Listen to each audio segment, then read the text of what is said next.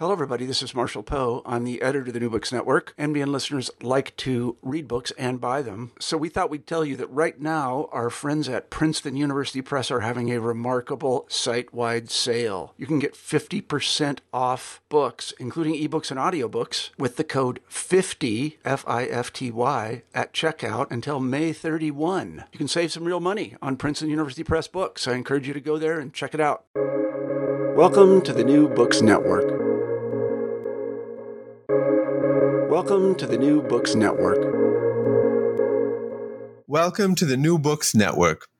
This is a special series on Third World nationalism. In the wake of a rise of nationalism around the world and its general condemnation by liberals and the left, we have put together this series on Third World nationalism to nuance the present discourse on nationalism, to note its centrality to anti imperial anti colonial politics around the world and its inextricability from mainstream politics in Africa, Asia, Latin America, and the Caribbean. I'm your host, Dr. Kirk Meighoo. I also host my own podcasts, Independent Thought and Freedom, and also a story club, Global Politics and Global Cultures.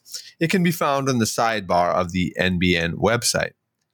Today, my guest is Christopher Lee editor of the collection Making a World After Empire The Bandung Moment and Its Political Afterlives, published in 2019, in the second edition, by Ohio University Press. Welcome, Christopher. Thank you, Kirk. All right. Well, I'm joining you from uh, Trinidad and Tobago in the Caribbean.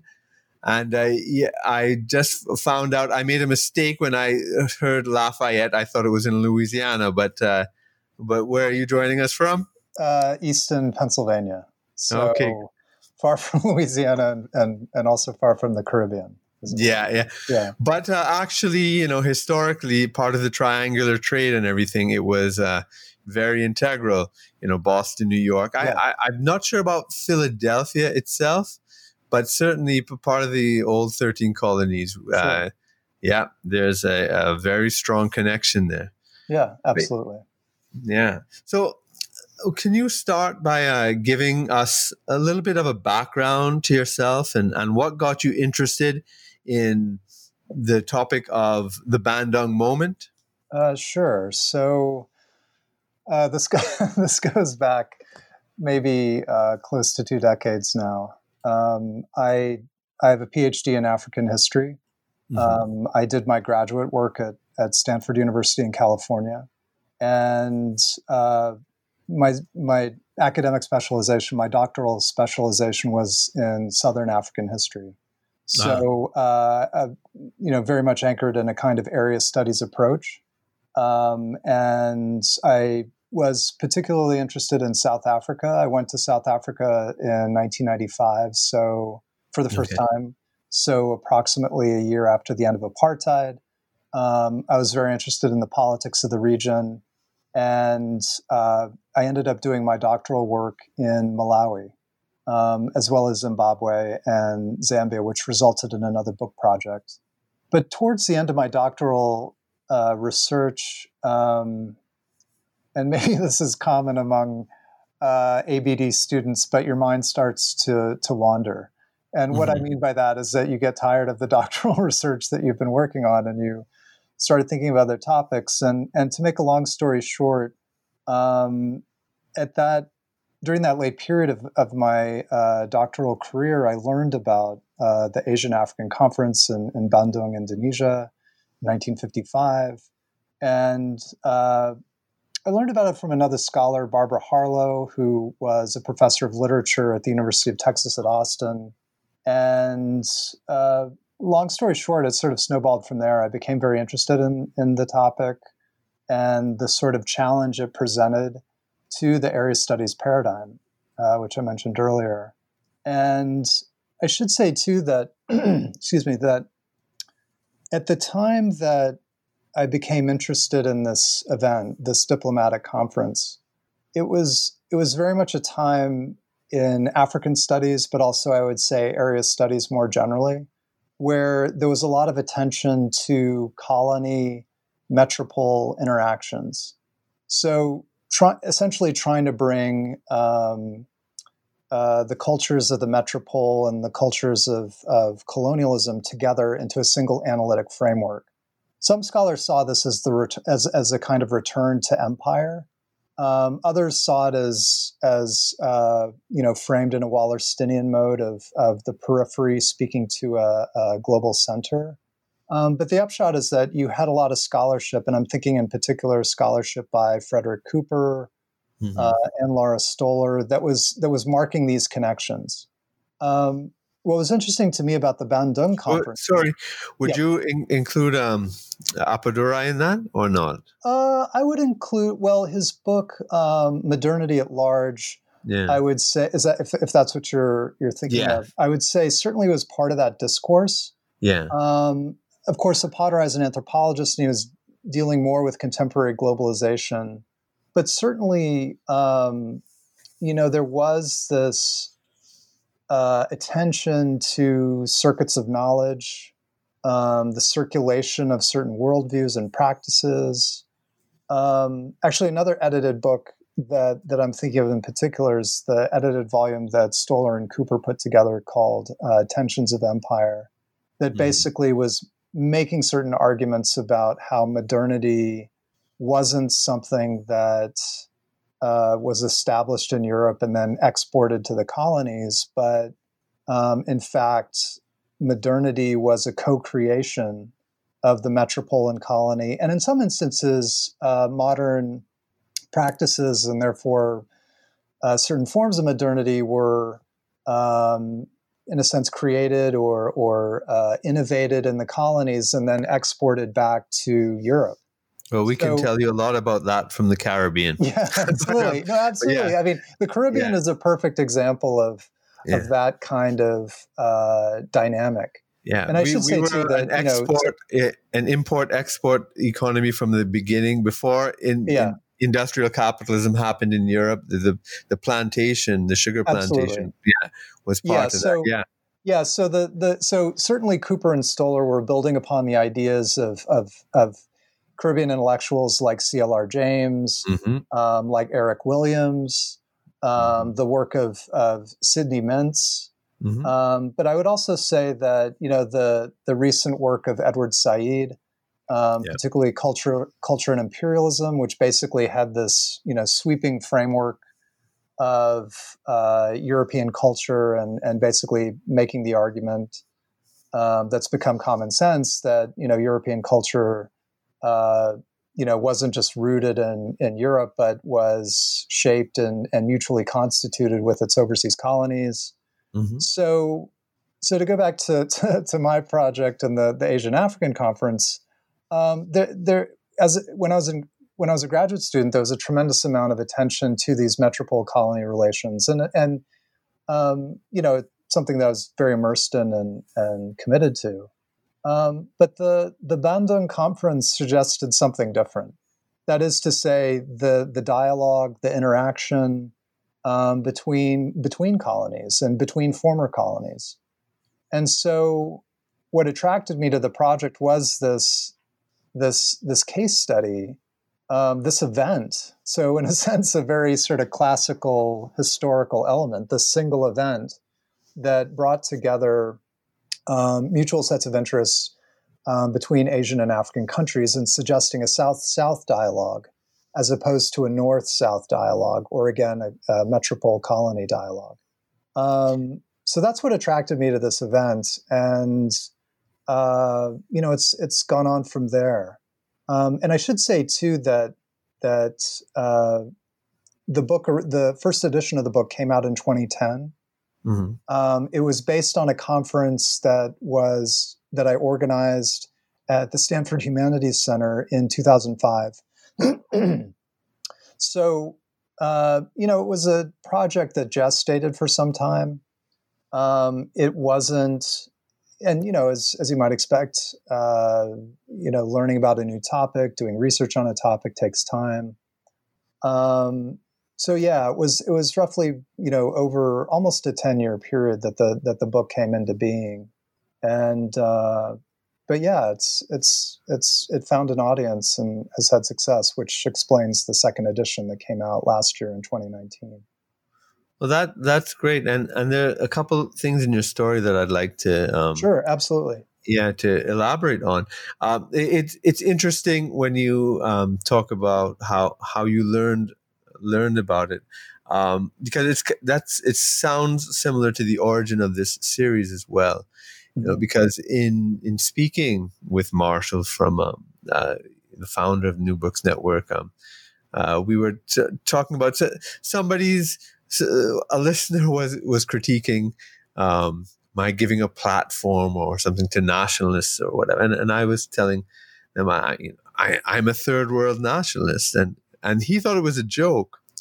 and I said, and he, he wasn't even aware hmm. of, of the whole thing, which is why he said, you know, you re- when I started to speak to him, he said, you really have to do a series about it. What and, and I found it fascinating, you know, because it, it's so central to our yeah. thinking of our, our history and ourselves, and, and it's yet so unknown or broad. And so, so I found it interesting when you said, you know, it's something you you learned about late, uh, and um, so I, I would just like to. Sure you know, to, for you to sort of reflect on that for us and, and, you know, maybe how it might have changed your perspective or challenged, you know, yeah. your area studies uh, paradigm or, or whatnot. That'd be yeah, interesting. Absolutely. I mean, I, I've, I can uh, answer that in several ways. Um, I mean, one thing, let, let me provide one, one, one approach. Um, I mean, obviously, when you learn about something, uh, you know that's new to you it's may not be new at all to other people that it's you know very well known. Um, and in the case of the the bandung conference um, it's interesting and I, I actually write about this in the new preface to the the second edition that i think the the bandung conference is an event that people either you know know extremely well um, and what I mean by extremely well is is not necessarily that they know the facts uh, of the event very well, but they they know of the event itself um, to yeah. the point that it's become this mythological reference point. Absolutely, um, it, yeah. It's, it's, it's, like Christmas or something. It's like an yeah, origin exactly. story. It's, it's, it's like yeah, as, yeah, absolutely. It's seen as this foundational moment. Um, it's seen as this, uh, you know, sort of lost utopian moment.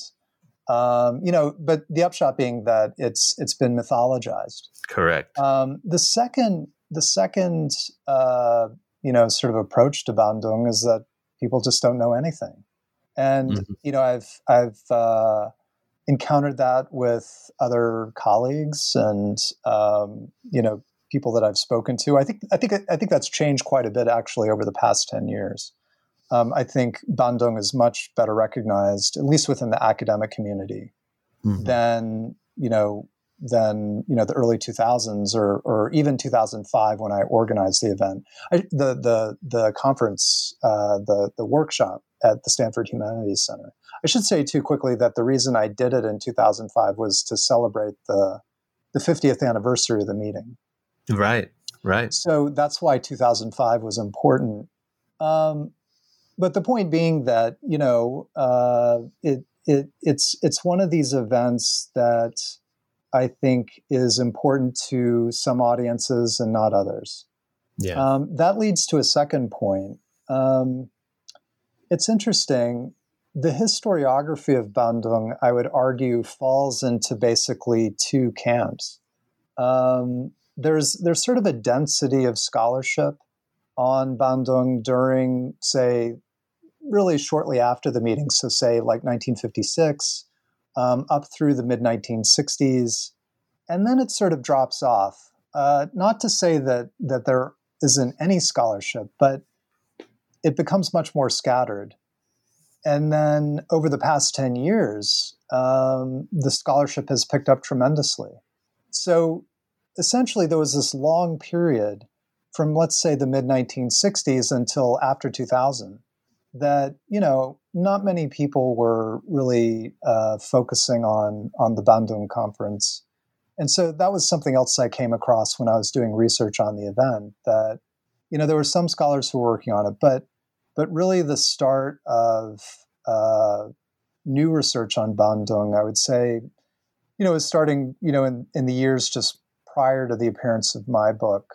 Um, so like around 2000, 2008. So, so another answer to this question about knowledge about Bandung um, as an academic topic, it's it's come in and out of focus, and mm-hmm. certainly today, it's you know something that uh, people recognize, that's that's taught more, and so forth. And then, and and, and yet a third answer to your to your question. Um, I should say too that I had a difficult time finding a publisher. Right. And what I mean by that is that most publishers, and I think this is largely true even up to today, is that you know they want to know is this African studies or is this Asian studies? Mm-hmm. Is it Southeast Asian studies? And so when I approached publishers uh, with this project, they didn't they didn't know what to make of it, and so I think that in itself also says something about the politics of knowledge. Absolutely, that, you know, yeah, that up until you know fairly recently, there was a kind of hesitation about you know looking at issues like third worldism or you know the global south and again i think that's changed radically over the past 10 years but mm. when i was you know approaching publishers before 2010 um, yeah there wasn't there wasn't a lot of interest um, yeah yeah that's, that's interesting in terms of just yesterday um, there was a, a little webinar conference symposium in honor of Ian Randle Publishers, mm-hmm. which is a major uh, publisher, independent publisher here in the Caribbean, the 30th anniversary. And okay. we were just talking about these very, this very, very, very subject. Um, yeah, yeah, it's uh, quite uh, timely that you brought it up in that sense. Yeah, and I, it was, uh, I mean, you know, publishers have their, you know, budgets and audiences and so forth mm-hmm. um, that li- that limit the kind of um, attention they can give to certain projects, but but yeah, I, I, mean, I'm obviously completely grateful that it did find a publisher and a very supportive publisher. Um, and yeah, so the the reason for the second edition is precisely because the first edition sold so well. Um, there's still some copies of the first edition that you can find on Amazon, but effectively the the first edition has um, effectively sold out. So that's why uh, my editor at Ohio and I decided to bring out a second edition. It was also good, you know, I, I should say too that, you know, as, as I mentioned, I provided a new preface um, and a fairly substantial one, uh, about, I don't know, six or 7,000 words. And, you know, sort of reflecting on the changes and uh, changes within the historiography on Bandung since since 2010. Were, were, any of the essays um, changed or updated in the second edition? You know, that's a that's a great question because uh, the short answer is no. Mm-hmm. Um, the longer answer is that uh, when this option for a second edition came up, uh, I of course contacted the contributors and I said, "Look, you know, uh, we're we're looking to bring out a second edition. Would you like to make any changes?" And I had some response from some contributors, but at the end of the day, um, you know, the there were very few changes. Um, I made a few changes to the original introduction, mm-hmm. uh, insofar that um, some of the some of the information had dated a little. Yeah. Um, but it's interesting. I think that once you start uh, fiddling with a, a, manuscript. It's it, you sort of run into the temp, the temptation. At least I did, the temptation of of changing a lot of things. Yeah, and I think that ultimately that should be resisted. Yeah, um, it might be different for other projects, but I came to the conclusion that you know it's it's a book that was uh, published at a particular time um, I think that a lot of the a lot of the uh, contributions stand very well. Um, in fact, I, I, had another contributor, a colleague who I, I, really trust, and I asked him if he wouldn't mind, you know, reading through the volume again. And he agreed to do that. And he came back to me and said, "Yeah, I think this this volume still stands. You don't have to make any radical changes." So I did have I did consult with people about that. Um, but the upshot is that you know it's a document of a particular time, Yeah. um, and I made, it, like I said, I made a few changes in the introduction, and particularly in relation to China-Africa relations, Mhm. um, which have been rapidly changing, um, and frankly are hard to keep up with. yeah. Um, but beyond that, you know, it's it's uh, it's something that um, resembles the first one um, in many ways. I should say too that's that's also precisely why I added a new preface and sought to make it substantial, simply because um, you know it's it's it is. I've, I've not haven't experienced this this kind of situation before of, of doing a second edition, but it just seems sensible that if you're doing a second edition, um, to you know basically have something to say about you know the first and second editions. You know what has changed, what uh, what new books have been published, what what uh, what sort of arguments might have become cul-de-sacs, or or what was missing from the first volume that could be added or touched upon.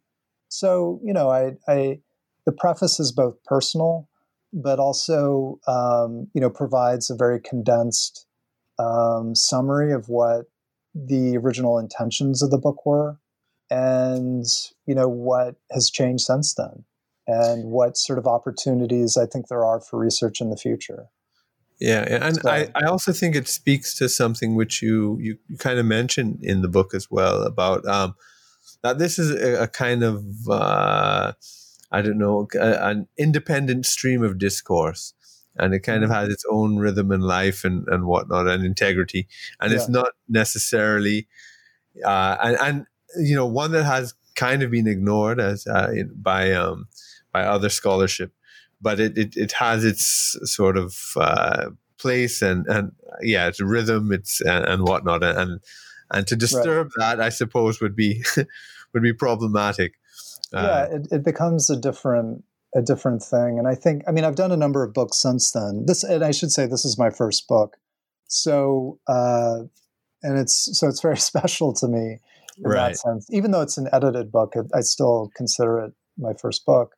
Um and it's it's to say too that you know when you do something for the first time you're you're learning as you're doing it yeah, and so you know it took a lot of work um, i had the help of a lot of people and i i'd, I'd like to acknowledge them once again Mhm. um, through this through this interview um, Yeah. and also you know just the contributors frankly you know having faith uh, in the project um, giving of their time and energy.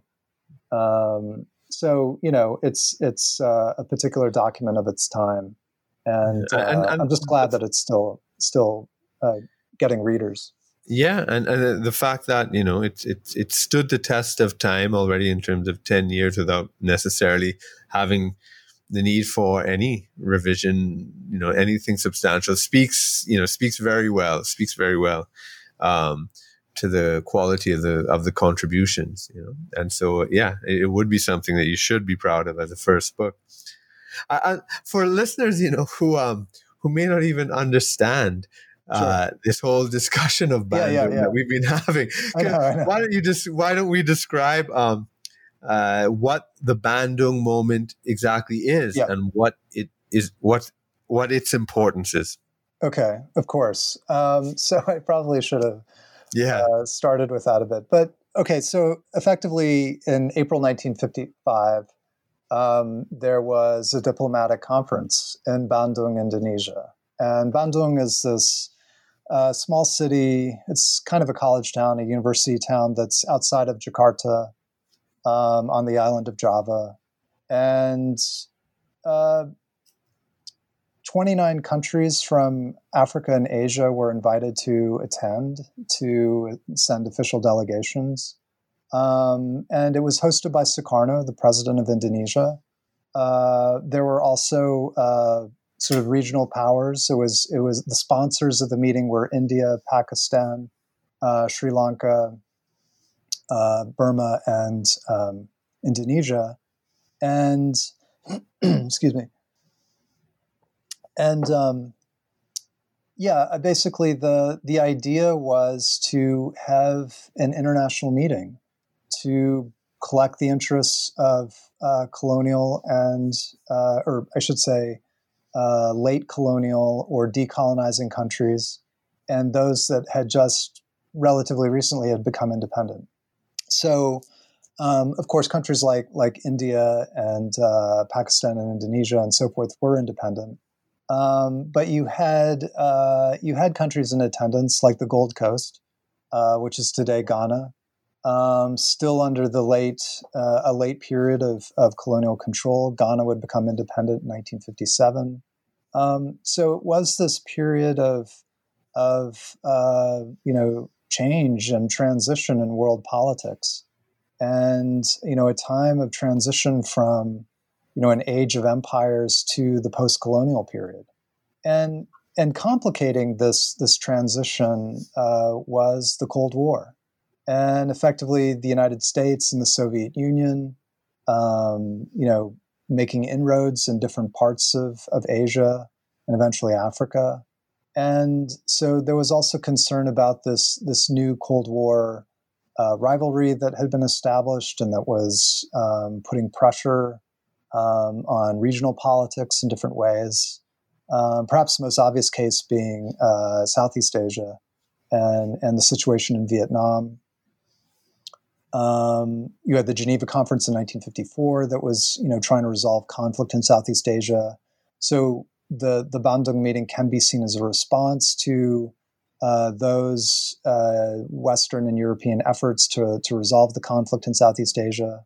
Um, it should be said too that North and, and, South Vietnam did send delegations to Bandung as well. Um, so the point being that it was a diplomatic conference uh, that was intended to address, uh, you know, emergent problems in the post-colonial world. And again, this is why I was fascinated with it as a historian. Um, that is to say that, uh, you know, uh, and again, this goes back in time to when I was a student. A lot of discussion about post colonial studies uh, was effectively oriented around uh, post colonial theory.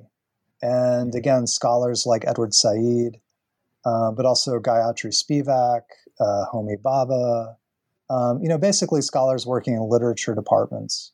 Mm-hmm. And what was, um, and you know, not to diminish them. I mean, these are scholars who who shaped me in a number of ways intellectually. But what was very clear is that post-colonial history, um, not theory but history, was um, you know neglected. And you know, I don't want to necessarily overstate that, but um, you know, I think that a lot of this again goes back to the historiography, situ- historiographical situation I was mentioning earlier. That um, that you know, basically, you had this, uh, you know, unevenness in the literature, and I would say that with regards to post-colonial history, not many scholars in African studies had, I should say, historians in African studies had dealt with it um, you certainly had uh, anthropologists and economists and political scientists dealing with post-colonial period, but historians, for the most part, had been dealing with either the colonial period or the pre-colonial period.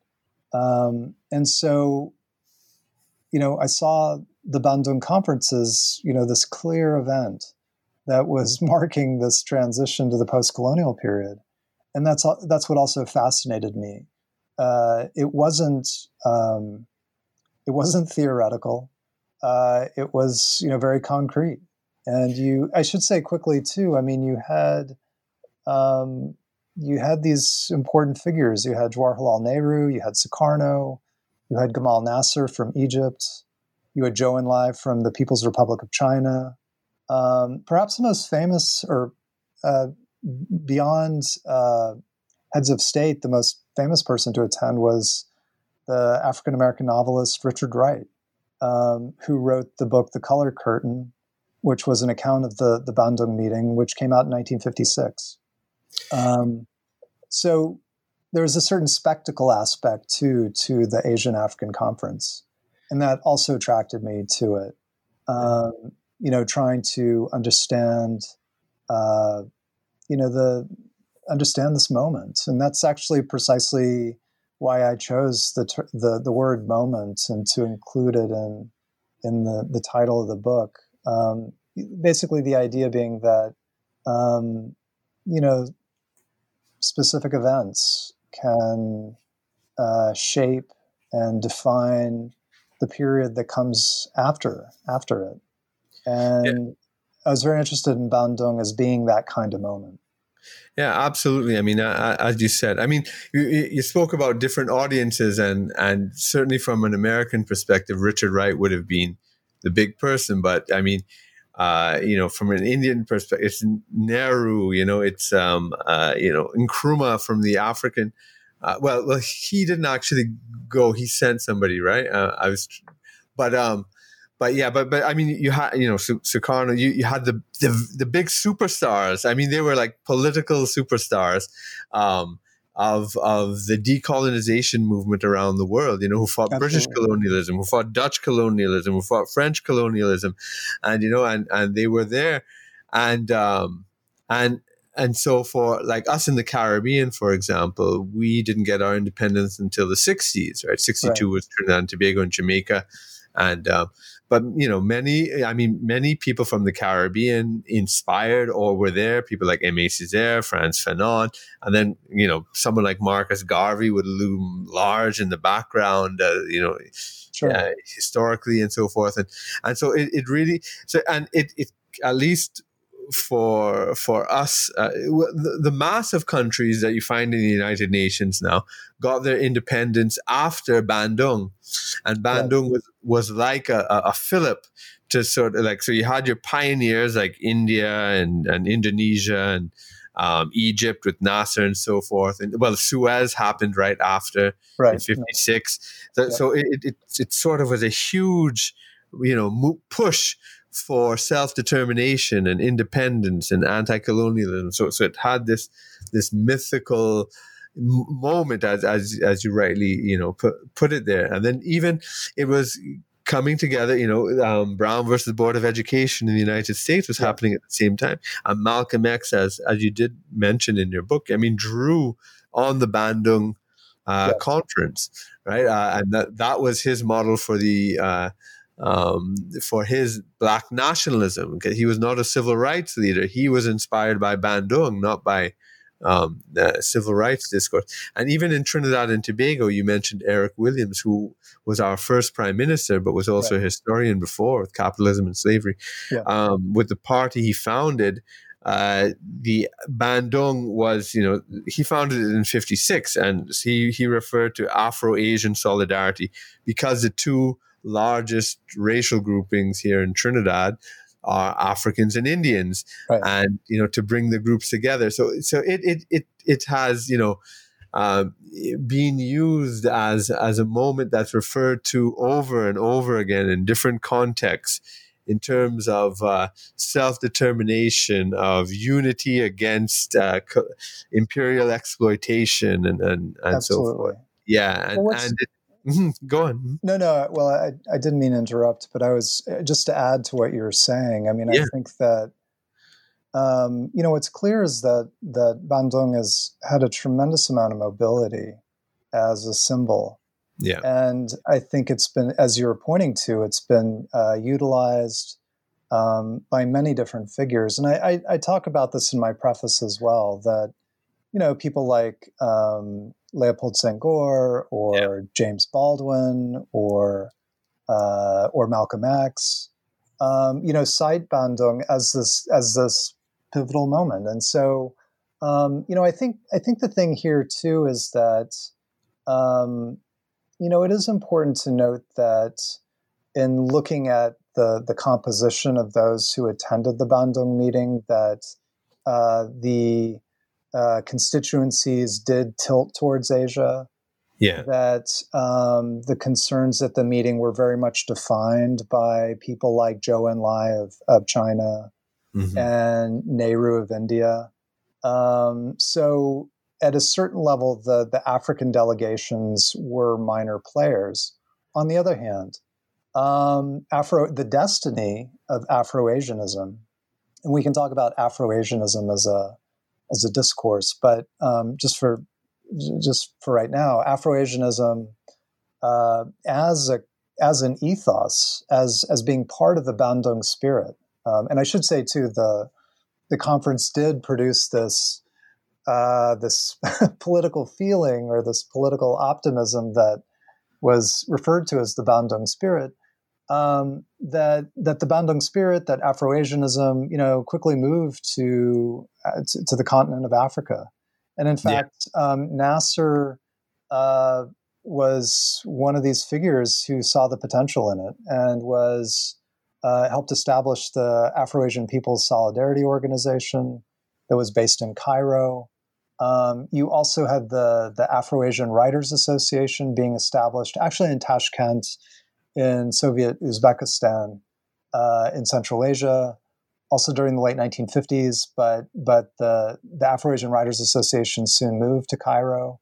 So you have all these uh, institutional formations um, that are embracing Afro-Asianism that are being uh, based based in Africa, and certainly as the continent continued to decolonize, um, you know, you would have diplomatic meetings, you would have cultural meetings and cultural events that uh, displayed certain forms of Afro-Asianism. Th- those events happening in sub-Saharan Africa. So I think that you know, there's sort of two ways to think about the Bandung meeting. Um, and again, this is something I talk about in the book. I mean, one is to think of it as a singular meeting, as you know, a diplomatic event that happened in April 1955, and that's it. Um, there wasn't th- there was an attempt to have a second meeting um, in Algiers in uh, 1965, but that that collapsed for different reasons. Um, in part due to the politics of Algeria at the time, but but also due to the fact that you had this effectively a rivalry, um, a diplomatic fallout between between uh, India and China. Um, of course, at that point, uh, Nehru had gone on to help establish the non-aligned movement in 1961, and non-alignment was very much his. Uh, you know his position, you know, uh, an idea and and uh, political approach, diplomatic approach that he sought to cultivate. Um, so the point being that that things are fast changing. On the other hand, um, you know, the kind of Afro-Asianism that Bandung established in '55, I think, continued at the popular level um, in different ways. So again, among writers within the Afro-Asian Writers Association, or within cultural organizations that were associated with the Afro-Asian People's Solidarity Organization.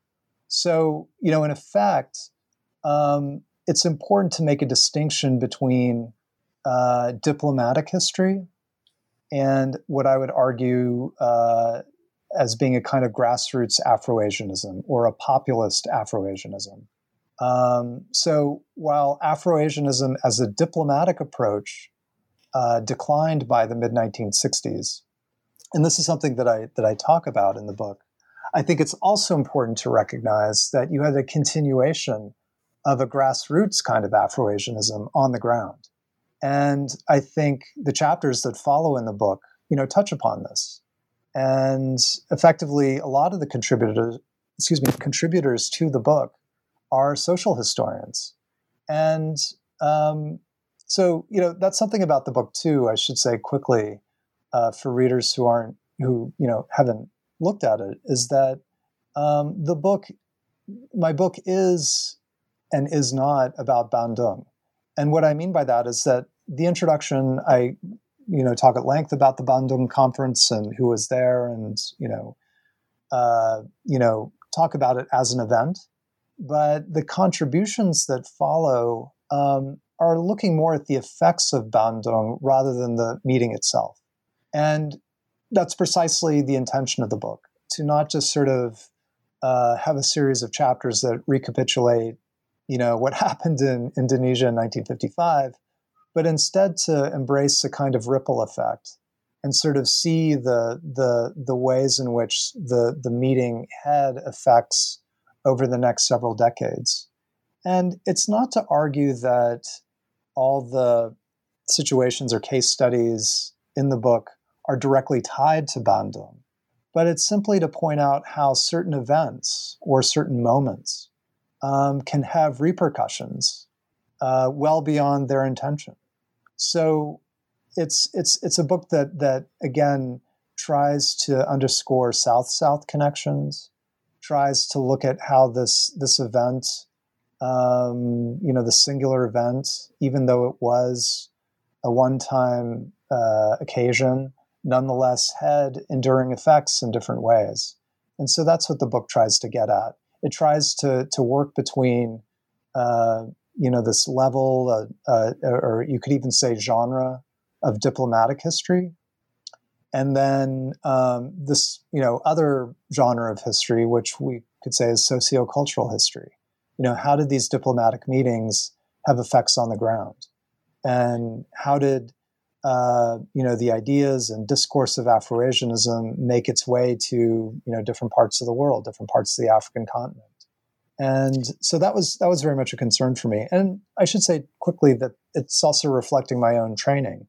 Um, I was trained as a sociocultural historian, um, and so you know my my interest in Bandung is is perhaps then a, a different kind of approach. You know, trying to do uh, or pay respect to diplomatic history, but also trying to connect diplomatic history with uh, a kind of socio-cultural political history and you know bridge that gap. Um, that was very important to me. So uh, yeah, I feel like I answered. that was yeah, yeah. Um, a, a, long answer to to the questions that you were raising, but. Um, you know, just to go back to the symbolic importance of the of the conference itself, yeah, it had a lot of symbolic capital, and we've seen that symbolic capital reemerge even today. Um, you know, I think that you know the the phenomenon of China Africa relations since yeah. roughly 2000. Um, I think the you know the BRICS, you know the Brazil, Russia, India, uh, absolutely, uh, yeah, that formation, yeah. and you know, I, I don't want to say that these recent developments are tied to Bandung, um, but I will, but but but I do think they're they're they're all part of a particular history uh, yeah. I, mean, I, I, I yeah. would say that they definitely are tied to Bandung. I, okay. I, I see it I, as sure. as you say rightly that you know the um, Bandung um, uh, you know inspired uh, many social movements and and artists and, and etc. on the ground. And although it did fizzle out as in as an institution of that name, uh, I, I, certainly believe the non-aligned movement, and then you know uh, was continuing that spirit of you know sure. well look we're independent now why should we be part of the Soviet bloc or the um, capitalist bloc or NATO or the West? Um, you know, we we need to have our own um, military and economic system and formation, etc. And then later on, for calls for the new international economic order, Sure. And uh, and that leads uh, to me right up to to the BRICS.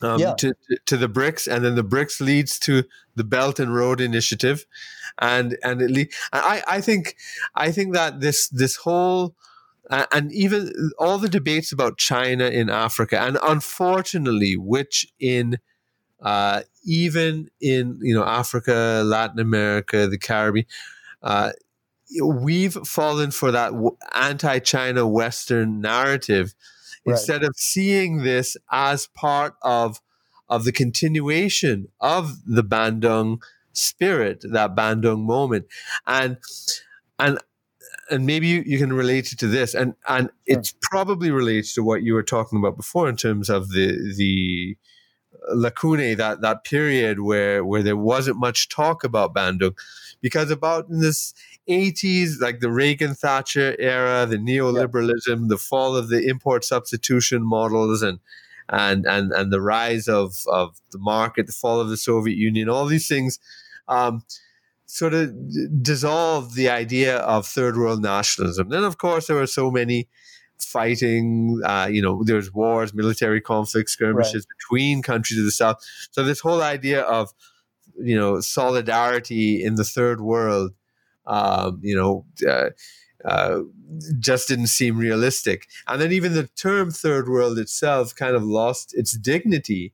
Absolutely. And it just became a pejorative term as some as a poor backward country. Yeah. Whereas really it, it was supposed to be just like the tiers monde in, in the French Yeah. Revolution, the you know revolutionary class outside of it. So perhaps you might want to uh, you know elaborate on that for us. Yeah, sure. So, yeah, I mean, the, you know, during the 1950s, um, and and particularly, I, I should say that that uh, the term "third world" was uh, initially proposed in 1952, um, and actually, Vijay Prashad, uh, another scholar, he's he's now uh, more of a journalist, um, but he he taught at Trinity College for a number of years. He wrote a book called The Darker Nations Mhm. that that came out in 2007, um, and then wrote another book called The Poorer Nations, which is is sort of a sequel dealing with with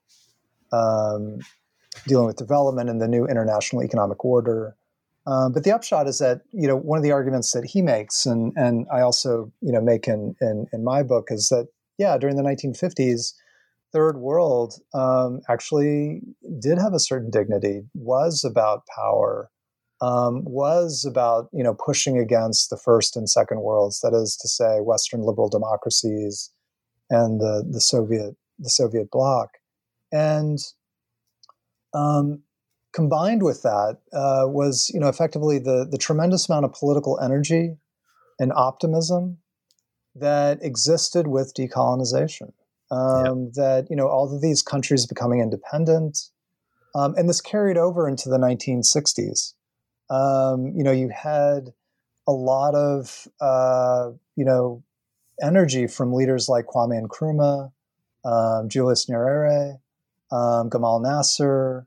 Um, you know, leaders who who you know were effectively trying to change world politics in a way that hadn't been seen before. And I Mhm. think it, I think it's really important to understand that. Of course, it's also important to to recognize the ways in which, um, again, the United States and, and other Western countries and and to some extent the Soviet Union basically intervened in that that that situation um, Yeah. and effectively sought to decapitate um, a lot of the the uh, the the leadership that was being established, the energy that was being established, and so forth. So you know the coup that Nkrumah experienced, um, the assassination of Patrice Lumumba. Um, you know, you have these very specific instances of. Yeah, I, I can give you an example here. Yeah, go ahead, please. Like for example, okay, as you said, Eric Williams, um, Yeah, uh, led uh, led our independence party here in the Caribbean, and but he quickly became criticized by by the younger generation uh, to you know emerge in the Black Power movement. Stokely Carmichael is Trinidadian, and when he went up to the states, um, and he coined the Black Power movement, but it it, it had um, uh, its own components here, which was interesting because it was a black government that the Black Power movement was against, and they were calling it neo-colonial, neo-imperial, and and we, we had this new world group, which which I consider myself a, a, a part of, and um, where they uh, critiqued the um, you know the, the the standard establishment independence movements and said they didn't go far enough and that they were actually reproducing colonialism etc and so and and, and they were trying to establish uh, like the non-aligned movement and very much in line with that. Some uh, our own caribbean economy our own caribbean sort of ideology sociology ways of thinking ways of being etc and and the cold war kind of intervened and the Soviets, in, in a sense, intervened first in the sense that many of those people engaged in that critique eventually were became Marxists and socialists and, and whatnot. And then you had the Manleys and the the um, uh, the, the Coards and and uh, in Grenada, uh, Maurice Bishop and so forth. And then that sort of drew us into the Cold War, which which really threw things off course. and then later when Thatcher and Reagan came, and yeah. then all this funding. So, so a lot of the, uh, as you say, a, a, lot of the enthusiasm uh, was, you know, was undermined by one the poor performance uh, of independent countries sometimes corruption dictatorship uh, uh, you know sometimes you know a kind of uh, things not changing as much as as people thought and then the whole neoliberalism and the the undermining uh, of this idea of nationalism and the idea and even later on things like postmodernism uh, and and the critique of the nation state and, and a lot of these things post I, I think of post colonial studies as a as a w- way of undermining the Bandung spirit actually uh, in in my yeah. view. I, I, I don't know if if you would uh, agree I, with that or not. You know it's that's an interesting question. Uh, you know obviously post colonial studies is a big field and I you know I I, I don't want to overgeneralize I yeah. will say that you know if you go back and reread uh, Culture and Imperialism yeah. Uh, by Edward Said, he definitely, uh, towards the end of that book, is pushing a kind of third world project. Yes. And I think, I mean, maybe that's unsurprising. Said was, you know, obviously very insightful and, um, you know, had a firm grasp of so many things. Um, but yeah, I mean, I think I think, but I will say that that particular part of his work, I think, wasn't uh, paid attention to. That's right. Or it wasn't, uh, or he didn't develop it um, as much. And I think, you know, I think there there are different reasons for that too. I think that when cultural imperialism came out, which I think it was 1992 or 1993, but but definitely the early 90s. Yeah, I think it was um, 1990, wasn't it? But anyway. It may have been 1990, if I'm not mistaken, but whatever. Yeah, I think I think it was a few years after, but right. but anyway, I mean, it's around that time, and basically the end of the Cold War. Mm-hmm. And so I think that you know, third worldism as an idea, um, as a platform, um, was very much a Cold War one. And I think that you know, perhaps he didn't develop it simply because, you know, the, you know, to go actually to go back to a Appadurai, you know, it was this time where people thought the Cold War uh, I mean, the Cold War was over, but people were thinking, you know, we're in a new period, and we don't have to think about the order. Yeah, we don't have to think about these these old binaries anymore. And I I think that you know that might be one reason why he moved away from it.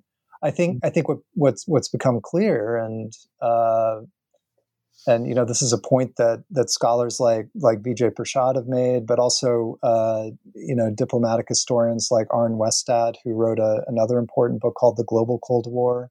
Um, that you know basically we're still living with the effects of of of the Cold War and of decolonization, um, and in some ways of third worldism. The whole rhetoric of the global South is an attempt to you know sort of revive these projects, and you know, I, I will say that um, I am critical.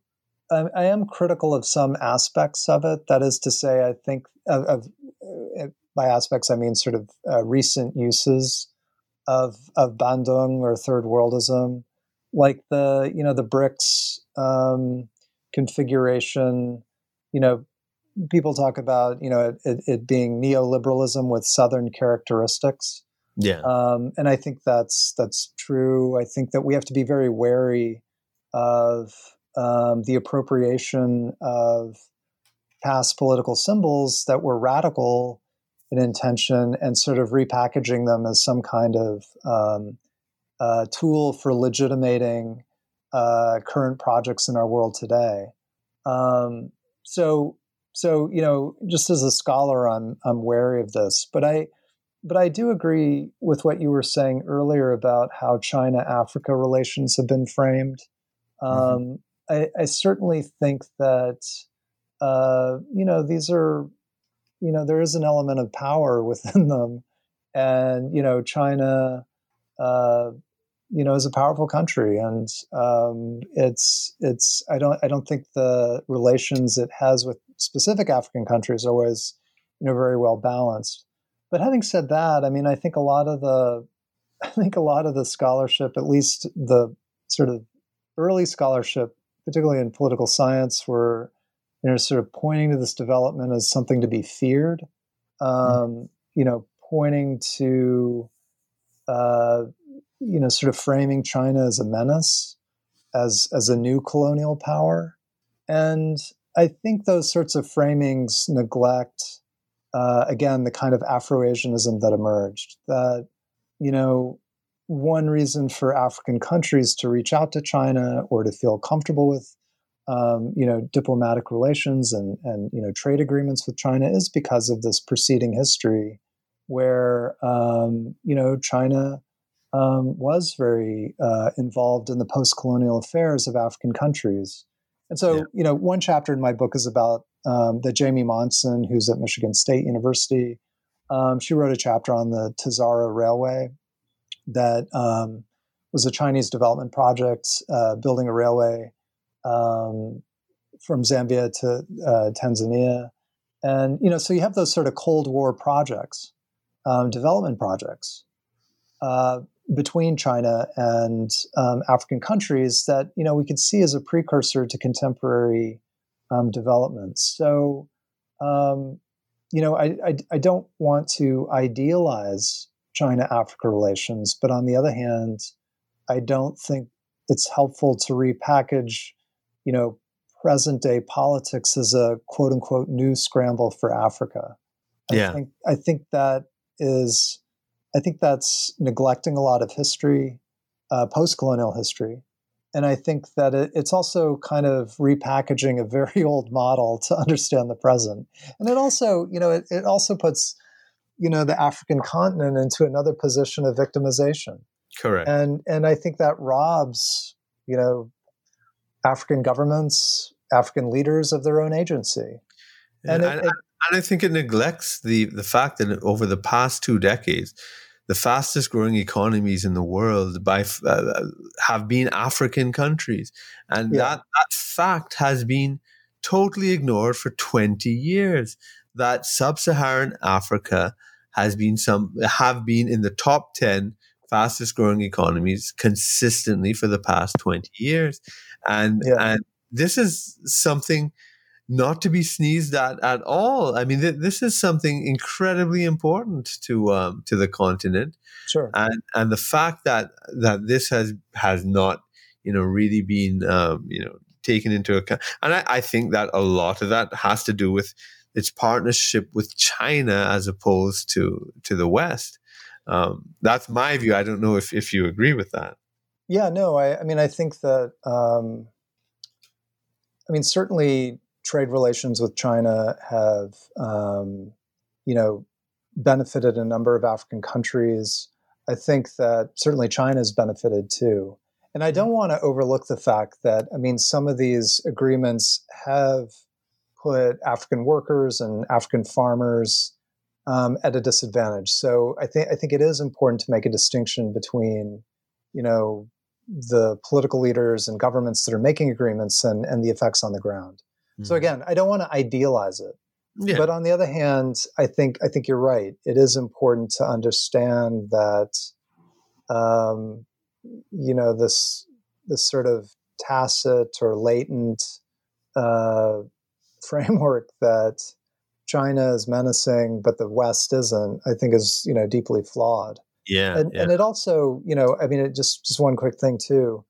I realize we've gone far afield from from 1955 and that yeah. Bandung conference, but, but I mean, actually, I don't think so because I, well, I fulfillment of it. I, yeah. I, I think that, that the that the world economy is dominated now by Asian countries. Yeah, and that this this Afro Asian um, partnership, which is uh, being very, very uh, uh, looked upon very askance by the former imperial powers. I, I think this has yeah.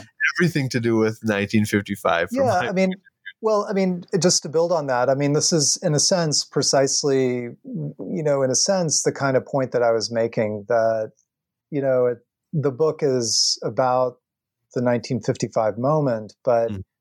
but it's I'm also trying to use the the Asian African Conference as a way of opening up this broader horizon and this uh, broader way of seeing things, um, seeing uh, not just Asian and and and African relations or history, but also you know sort of thinking about you know how do we decenter global history away from the West? How do we you know move global history and its center and peripheries to a location like uh, Indonesia? To you know instead of emphasizing the Atlantic world, you know thinking more carefully about the Indian Ocean world. Mm-hmm. And certainly that's been um, picked up in a number of ways. Um, and that I should say too. I mean, it, it, you know that that emphasis was also you know preceded preceded uh, my book. But I but but you know just quickly, I I, I think that um, again this goes back to my student days. But you know, reading the Black Atlantic by Paul Gilroy. Yeah. You know, it's a pivotal book, mm-hmm. um, mm-hmm. and I love uh, Paul Gilroy's scholarship um, throughout throughout his work, and I've you know he's I've, I've learned a tremendous amount from reading him. But but that book also is very much about the Atlantic world. Yeah. And so when I was one of the other things that attracted me to the the Bandung meeting was that you know it, it was pointing to another uh, alternative modernity, another context, another place where connections were emerging, and mm-hmm. another kind of cosmopolitanism. And so, you know, one of the intentions with this book was, um, you know, not just to speak to people interested in the Cold War or diplomatic history or people interested in decolonization, but also speaking to scholars in, in the field of African studies and say, look, you know, we can't just, you know, think about the Atlantic world. We have to think about the Indian Ocean world and, and not just the Indian Ocean world of the you know the 18th and 19th centuries which there has been a lot of work on but also the 20th century. Yeah. And you know thinking about you know these these uh, transoceanic relations that you know originally founded on um, you know very similar to the atlantic world in the sense of you know slavery being important um, it's also important to think about you know the the kind of relations that emerged um, you know during the mid 20th century and after. So I, I think the thing about you know, Bandung, about China-Africa relations today. Um, it's also important simply to say the to emphasize the importance of of the Indian Ocean world, and you know, sort of situate Bandung against that backdrop. And um, there's been a lot of fascinating work on on the Indian Ocean world over the past 20 years or so, and I've I've learned a lot, and you know, I hope I hope this book has contributed in some way to that um, yeah. scholarly discourse as well. Uh, absolutely. There, there's um there's another issue that I'd I'd like you to to comment on it. Um, sure. Because uh, the for me, you know, as as someone inspired by the Bandung uh, moment, as as as a third world nationalist myself, um, you know, I, I've I've seen that as a pivotal moment in anti-imperialism theory and practice, um, and yeah. and that um, the the rise of nationalism uh, around the world in the United States and Europe, I I have found that fascinating because um, while while it's been uh, you know demonized for its xenophobia and uh, anti-immigrant stances and so forth, uh, understandably, but but they they they have this anti-globalist discourse, which to me is almost identical to the anti-imperialist discourse in so many ways, uh, in terms of the deindustrialization, in terms of the sort of uh, you know the the the um, the global uh, you know financial exploitation in, in terms of the the undermining of, of national identity. And I I I really uh, you know and even down to Trump wanting to disband NATO, uh, right. the G7, um, you know, criticizing the FBI and CIA. I mean, these are things that, as third world nationalists, I mean, it's music to my ears. To, to, honestly, I you know, I just I can't believe an American president would ever say these things. It, it's yeah. just it's, it's, quite amazing, and, and I am I am just intrigued by all of that. But but I know that you know people up in. Uh, especially liberals and the left and socialists and others uh, in in Europe and uh, uh, the United States and so forth are, are, so hostile against it, but but it's as if you know uh, they don't even see this aspect, which I think is so so important. And to me, again, it ties into the Bandung moment. But I, I don't know how, how do you see that? I'd be interested.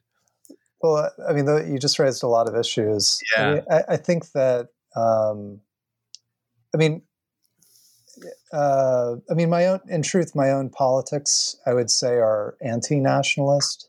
Right. And what I mean by that is that I'm, I, I identify with being more of an internationalist, um, or, or you could say cosmopolitan. But um, you know, there's certain genealogies for these terms. So, yeah. um, cosmopolitanism tends to be more of a liberal approach. Internationalism tends to be more of a, an approach on the left. Yeah. And um, so I, I, lean towards uh, internationalism. But, you know, to go to, so which, uh, you know, to go to the, the, the Bandung moment, I mean, it's, it's important to emphasize that, you know, the kind of third world solidarity that was being forged there, um, you know, certainly there was a, a, a, a solidarity, a sense of um, common purpose. Um, you did have a final communique. You did have a statement of certain principles. Um, but it's also important to keep in mind that, you know, countries had their own interests. Mm-hmm. And I think that, you know, it, it's important to see the, the meeting as having both of those qualities.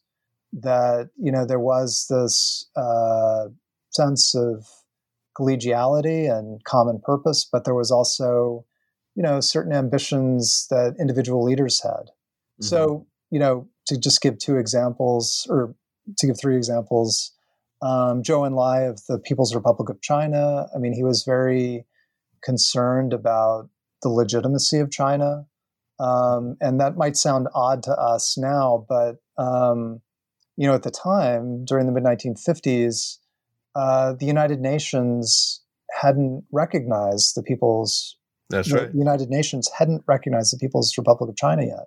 Yeah. Um, the UN recognized uh, Taiwan as Correct. the legitimate China. So and the United States did as well. Yeah, and of course, the, yeah, of course, the United States, you know, didn't recognize the PRC. So the point being that Zhou Enlai was very, and you know, this also speaks to Zhou Enlai's, uh, you know, savvy and um, ability as as a leader, you know, sought to, and, you know, representing Mao Zedong, um, you know, trying to, you know, get China, um, you know, have China recognized by its regional neighbors and, um, uh, you know, having, you know, that, um, having that ambition at Bandung.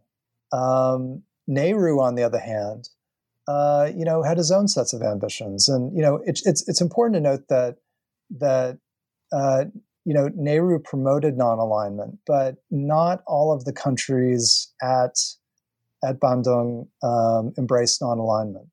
Mm-hmm. Um, effectively, non-alignment was an idea, a diplomatic approach that was still building, uh, still build, building momentum. There wasn't agreement on it. It's really not until 1961 um, and the the meeting of non-aligned countries in, in Belgrade, Yugoslavia, that that non-aligned that the non-aligned movement came into being, and that's that's actually something about. It's important to emphasize that simply because it's there's a myth that the non-aligned movement started at at Bandung, and that's not that's not quite true. Right. Um, it wasn't even a fait accompli. It was something that was still in gestation. Um, so, in any case, Nehru nonetheless sought to promote um, this idea of non alignment at, at, the Asian African Conference. And then to take a third example, um, Gamal Nasser. Mm-hmm. Um, you know, he was very young. He was 37 years old uh, mm-hmm. when he went to Bandung, and you know, he was he was very popular um, in in Egypt um, for having led the free officers movement that that led to this change of government uh, just a few years earlier in Egypt. But even though he he might have had a certain level of of clout in Egypt, you know, he didn't have international standing.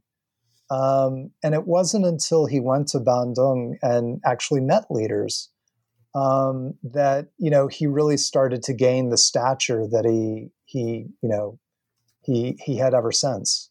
Um, and that you know you know today Nasser is still a huge figure. Mm-hmm. Um, and I mean, certainly the Egyptian leader of the 20th century.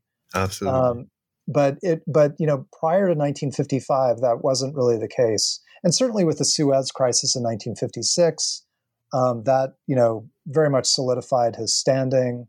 So the upshot is that the the you know the Bandung Conference, while there was this uh, atmosphere of solidarity, that you did have individual leaders with their own ambitions, their own situations, and their own uh, national agendas. And so, you know, my take on on the question of nationalism and, and Bandung is that, um, yeah, certainly it fostered uh, third world nationalism, um, but it's important to keep in mind that you know not all nationalisms got along with each other. Um, and certainly we see that in the case of India and China, uh, particularly, particularly, by, by 1962 with the, the Sino-Indian Sino-Indian War. Um, so you know that's the thing about nationalism is that it's uh, you know in, in, its positive sense, clearly it can bring about a sense of political community. Um, in its negative sense, it can you know be a politics of exclusion and um, a politics that you know doesn't seek to get along with um, with other people, other countries, and as we and you know so moving to the present, um, which you touched upon, um, yeah, I mean we've seen the rise of uh, certain forms of nationalism in global politics today that uh, is effectively a kind of political racism um, a kind of uh, situation where in the United States you have um, you know stricter and stricter you know restrictions on immigration. Um, you've had the setup of um, basically incarceration camps for uh, you know people trying to cross the U.S. Mexico border. Um, it's a terrible situation, and uh, yeah, so nationalism definitely has its negative side. Uh, I think I think you know again going back to the the Bandung meeting, um, we you know obviously don't see that kind of uh, that kind of negativity, um, but you know it's it's also important to to recognize that you know that that nationalism is an is an active uh, politics. It's an active process. In many cases uh, in Africa, but I would also argue in Asia, um, and we see this in India today, um, that you know, you know, we can see nationalism, say, starting with anti-colonialism in different ways, but nationalism also is very much a project of the post-colonial state, and so post-colonial nationalism wasn't about uh, fighting an external power like the British or the French or the Portuguese. But post colonial nationalism was very much about cleansing or purging or exterminating people within nations that weren't uh, people within nations who weren't seen as part of the nation. And so this has led to you know situations of post colonial violence that um, I think are very tragic. So uh, yeah. Anyway, it's yeah, a big topic. Those are my immediate answers. You, have mentioned Edward Said a couple of times in his sure. culture imperialism, and definitely those are issues he touched upon in that yes. book. Yeah, absolutely. And also Mahmood Mamdani um, yeah. is is a good figure for thinking about these issues. Um, certainly, the Rwandan genocide is, a, is an example of this kind of politics. Mm-hmm. Um, so, when victims become killers, um, but also uh, citizen and subject t- touches upon these these issues. And again, I, sh- I, should say quickly that it's it's not to say that colonialism is is absolved. In fact, one of the important aspects of of Mamdani's work is pointing to the the ways in which uh, colonialism structured um, this kind of situation of of uh, post-colonial ethnic nationalism that that could lead to situations of mass violence yeah, yeah, yeah. And and and just to um, uh, to clarify for listeners too, I mean, Edward Said was a Palestinian nationalist. Yes, uh, but, but he was sensitive, yeah, I, I, you know, as, as, one must always be, to the yeah. dangers of of of of every ideology, whether it be socialism, ideal, uh, nationalism, capitalism, whatever it is, uh, you know, liberalism. That uh, that there are these uh, always undersides um, to to all of these ideas. I, I want to, uh, as we um, move to the close of our interview, uh, what would you like readers of your book uh, to come away with regarding the Bandung moment? Gosh, that's uh, that's a big question. Well, certainly, you know, one of the intentions. I guess this this goes back to a certain extent to what I touched upon earlier. Um, but you know, I mean, again, going back to 2005, going going back to 2010 when I was, you know, working on the book and then publishing it, um, to be quite honest, I I didn't know how it would be received. Um, I, you know, there wasn't there wasn't really a clear indication to me that there was an immediate audience for it.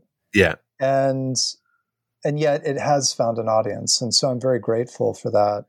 I think that you know, for for people who haven't read the book, um, you know, there's sort of maybe two basic things that I hope readers come away with. And the first one is obviously the importance of the meeting.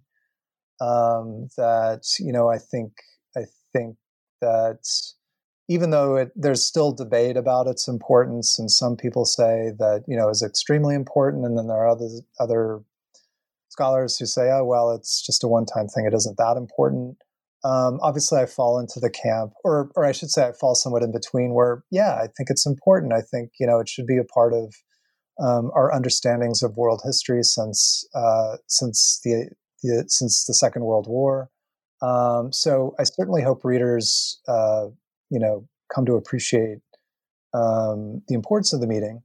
And then following that, uh, you know, I hope too that you know readers do get a concrete sense of it, um, not the mythology, but but an actual sense of the historical record, and then and then extending from that, you know, just understanding that even though it was a one-time event, that um, as we've discussed, that its ev- its effects have uh, rippled out in different ways, and I think that you know there's new scholarship that's that's been coming out that's I've you know been really excited by and have been interested to read.